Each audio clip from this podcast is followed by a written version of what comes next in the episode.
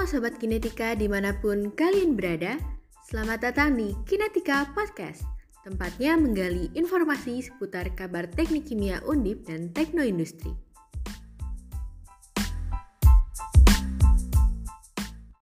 Halo semuanya, apa kabar? Selamat datang di Kinetika Podcast episode ketiga. Nah, di episode kali ini, kira-kira kita bakal bahas apa nih, Vin?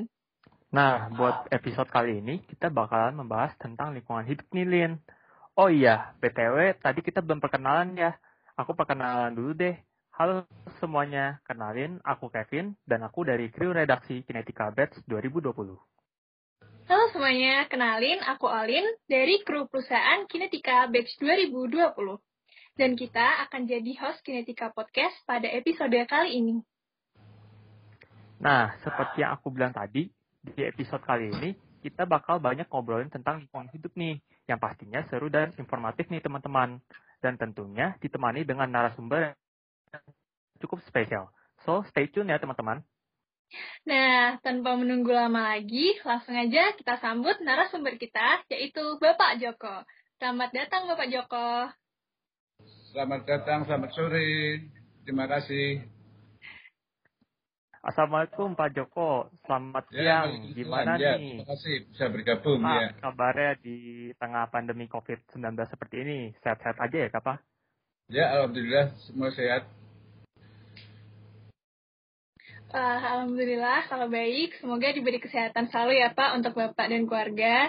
Nah mungkin uh, sebelum memulai percakapan kali ini, sebelumnya mungkin Bapak Joko bisa perkenalan diri terlebih dulu, mungkin nama, asal instansi, dan kesibukan yang dijalani saat ini Pak. Oke, terima kasih Pak. Saya nama lengkap Wahyudi Joko Mayanto, saya alumni dari Undip, S satu dan S dua di Undip. Kemudian sudah tiga puluh dua tahun saya bekerja di instansi lingkungan hidup Provinsi Jawa Tengah. tiga puluh dua tahun.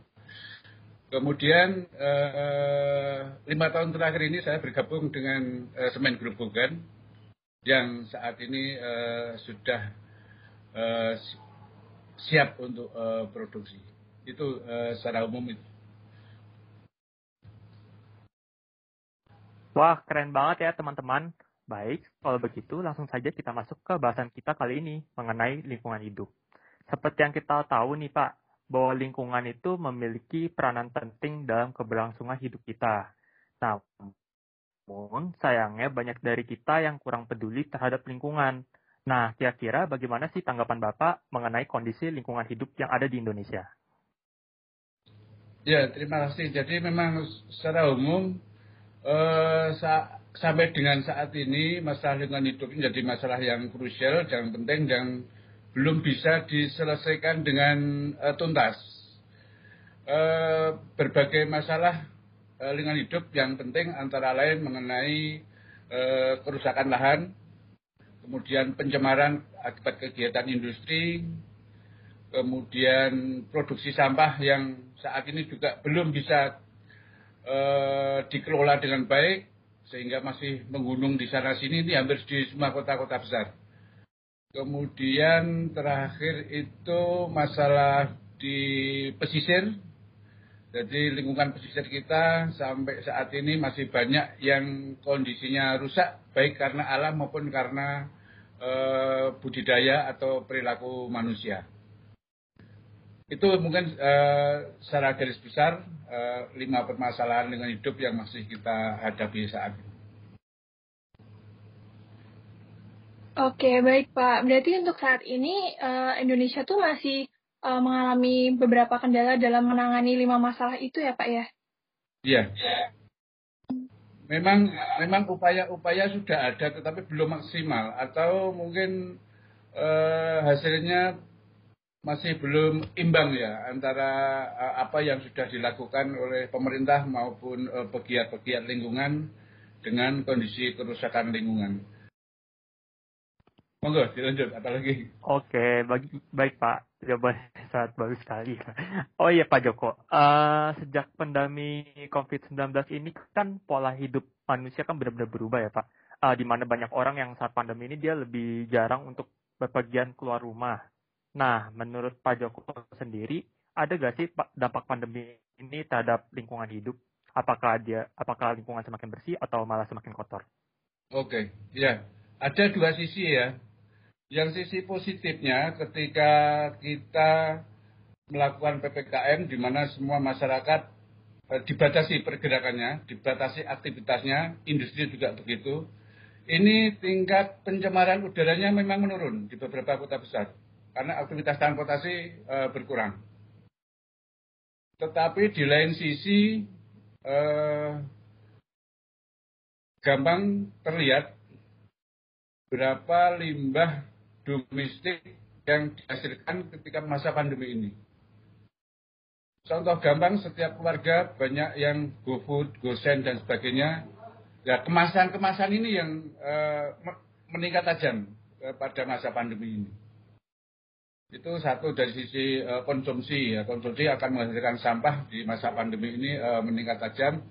Yang kedua yang tidak kalah pentingnya adalah limbah dari proses atau limbah dari hasil eh, sisa ke aktivitas P C R, antigen. Jadi ini termasuk limbah B tiga. Teman-teman bisa lihat, mungkin banyaklah, tidak ada satu dua. Ketika lewat pasti akan menemukan masker di pinggir jalan, masker di sudut e, warung atau di dekat e, apa itu tempat anak-anak nongkrong itu, apa kacang hijau dan sebagainya. Banyak itu mesti. Masker contoh gampang itu. Nah, dari sisi medis yang lain, yang tadi saya sampaikan, ini limbah dari proses uh, swab antigen ini kan menghasilkan uh, limbah, uh, termasuk limbah infeksius ya, karena uh, limbah medis. Ini banyak sekali, ada yang dikelola, juga ada yang dibuang. Ini yang jadi masalah. Uh, beberapa waktu yang lalu di T V, kalau tidak salah, itu limbah medis itu dibuang di dekat jalan tol di daerah Jakarta. Di pinggir jalan tol. Itu limbah limbah medis dari, mestinya itu harus dikelola e, sesuai dengan pengelolaan limbah B tiga, limbah khususnya limbah B tiga medis. Itu dua dua sisi itu yang mungkin e, merupakan dampak dari aktivitas masyarakat pada masa pandemi ini terhadap lingkungan hidup. Itu Mas Sebagai Mas Kevin, Mbak Wida. Oke, ada lagi? Iya, sangat detail sekali ya Pak. Uh, banyak aspek yang perlu diperhatikan ya dalam uh, apa mengolah limbah ya. Oke Pak, baik selanjutnya uh, di era saat ini kita tahu nih Pak bahwa teknologi ini berkembang cukup pesat. Menurut Pak Joko sendiri, apa sih pengaruhnya perkembangan teknologi terhadap lingkungan hidup? Uh... Ya, memang eh, tidak bisa lepas kita saat ini eh, akan sangat tergantung dengan eh, teknologi ya, khususnya I T. Jadi eh, banyak sekali kita di bidang lingkungan hidup ini yang sudah memanfaatkan eh, I T untuk eh, proses-proses pelaporan. Jadi salah satu, ya ada tidak satu ya, beberapa. Eh, salah satu contohnya adalah sekarang pelaporan pengelolaan lingkungan, khususnya pengendalian pencemaran udara dan air, ini sudah langsung pakai I T. Jadi kita dari perusahaan tidak harus bikin dokumen, tetapi sudah langsung nge-link ke Kementerian Lingkungan Hidup dan dinas provinsi. Ini ke kemajuan dari I T. Kemudian juga di bidang perizinan lingkungan hidup, ini juga saat ini sudah banyak atau hampir semua sudah menggunakan proses-proses eh, online. Tidak boleh eh, ketemu langsung dengan eh, personil. Sehingga ini akan mempercepat eh, penyelesaian proses maupun eh, mengurangi eh, dampak negatif ketika eh, pengusaha bertemu dengan pemerintah. Biar tidak ketemu langsung. Eh, salah satunya adalah dengan, dengan I T. Itu kemudian juga beberapa alat pengendali pencemaran udara, kita kan juga sudah sistem elektronik di beberapa kota sudah kita pakai pakai alat monitor untuk eh, tingkat pencemaran udara di beberapa kota sudah sudah banyak dipasang. Ini yang ini sudah juga nge-link ke ke K R L. Itu Mas banyak uh, nilai positif uh, majuan teknologi terhadap uh, aspek lingkungan. Uh, baik, terima kasih Pak. Oh, gak kerasa ini Vin, udah topik hari ini udah mau habis aja nih. Tapi aku ada pertanyaan terakhir nih buat Pak Joko, sekaligus untuk mengakhiri pembahasan kita kali ini. Menurut hmm. Pak Joko, bagaimana sih peran generasi muda saat ini uh, terhadap lingkungan hidup? Ya, ya itu uh, mungkin sangat sangat penting ya. Jadi uh, lingkungan hidup ini mestinya diperkenalkan kepada kita semua itu tidak pada posisi sudah dewasa atau sudah tua kayak saya ini, atau panjenengan ini sebenarnya juga sudah telat. Mestinya proses-proses e, pengenalan lingkungan hidup ini sudah dimulai sejak dini, sejak kecil, sejak S D lah paling tidak. Jadi e, ajarkan hal-hal kecil yang nanti bisa menginspirasi mereka sampai sampai besar. Misalkan buang sampah dengan benar, kemudian biasakan matikan air ketika habis mandi dan sebagainya. Mulai dari kecil ini uh, harus diperkenalkan. Dan nanti ketika sudah dewasa mereka akan uh, terbiasa. Uh, memang kita agak telat karena mas isu lingkungan ini muncul di Indonesia kan baru pada dekade tahun delapan puluh empat, delapan, ya delapan puluh tiga delapan puluh empat, Undang-Undang Lingkungan Hidup yang pertama itu kan tahun itu. Sehingga memang kita agak telat dibanding dengan uh, luar negeri. Tapi tidak ada salahnya kita tetap mulai uh, mengenakan lingkungan hidup ini terhadap generasi muda kita mulai dari uh, kecil sampai hingga sampai dewasa.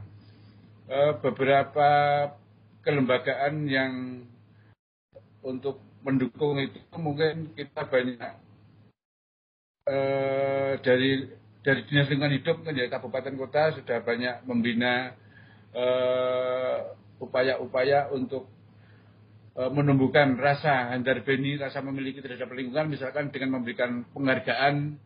Ada Kalpataru, kemudian ada Kampung Iklim dan sebagainya. Ini kan upaya-upaya masyarakat agar mereka care terhadap lingkungan.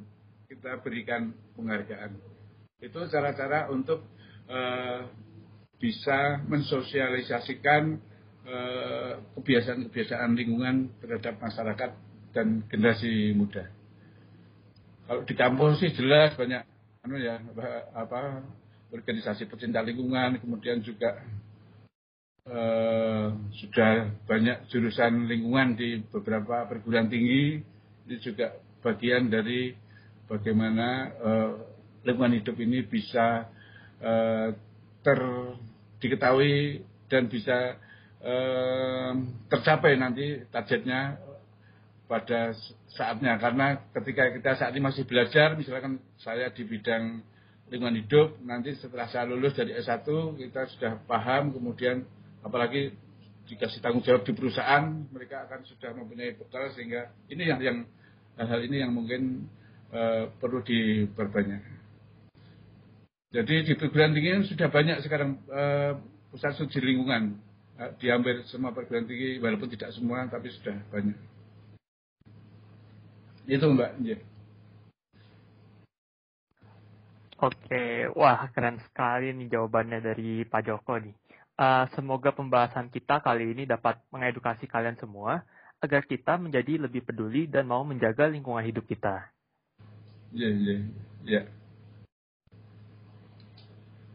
Ya, terima kasih untuk Pak Joko sudah mau merelakan waktunya buat main-main di podcast Kinetika. Dan gak lupa, aku mau ngucapin makasih juga buat teman-teman semua yang udah mau menonton sampai akhir. Semoga podcast ini dapat bermanfaat buat kalian semua. Oh iya, buat teman-teman jangan lupa juga buat like dan juga share podcast ini. Dan juga jangan lupa di-follow untuk podcast selanjutnya ya. Jangan lupa like, share, dan follow sosial media Kinetika juga ya guys. Aku Alin. Dan aku, aku Kevin. Kita pamit undur diri. Kita pamit undur diri. See you guys. See you guys. Dadah. Dadah. Makasih Pak. Makasih Pak Joko. Ya, Pak Joko. Semangat. Pakai masker. Nggak boleh kamera. Iya. Oke. Sekolahnya.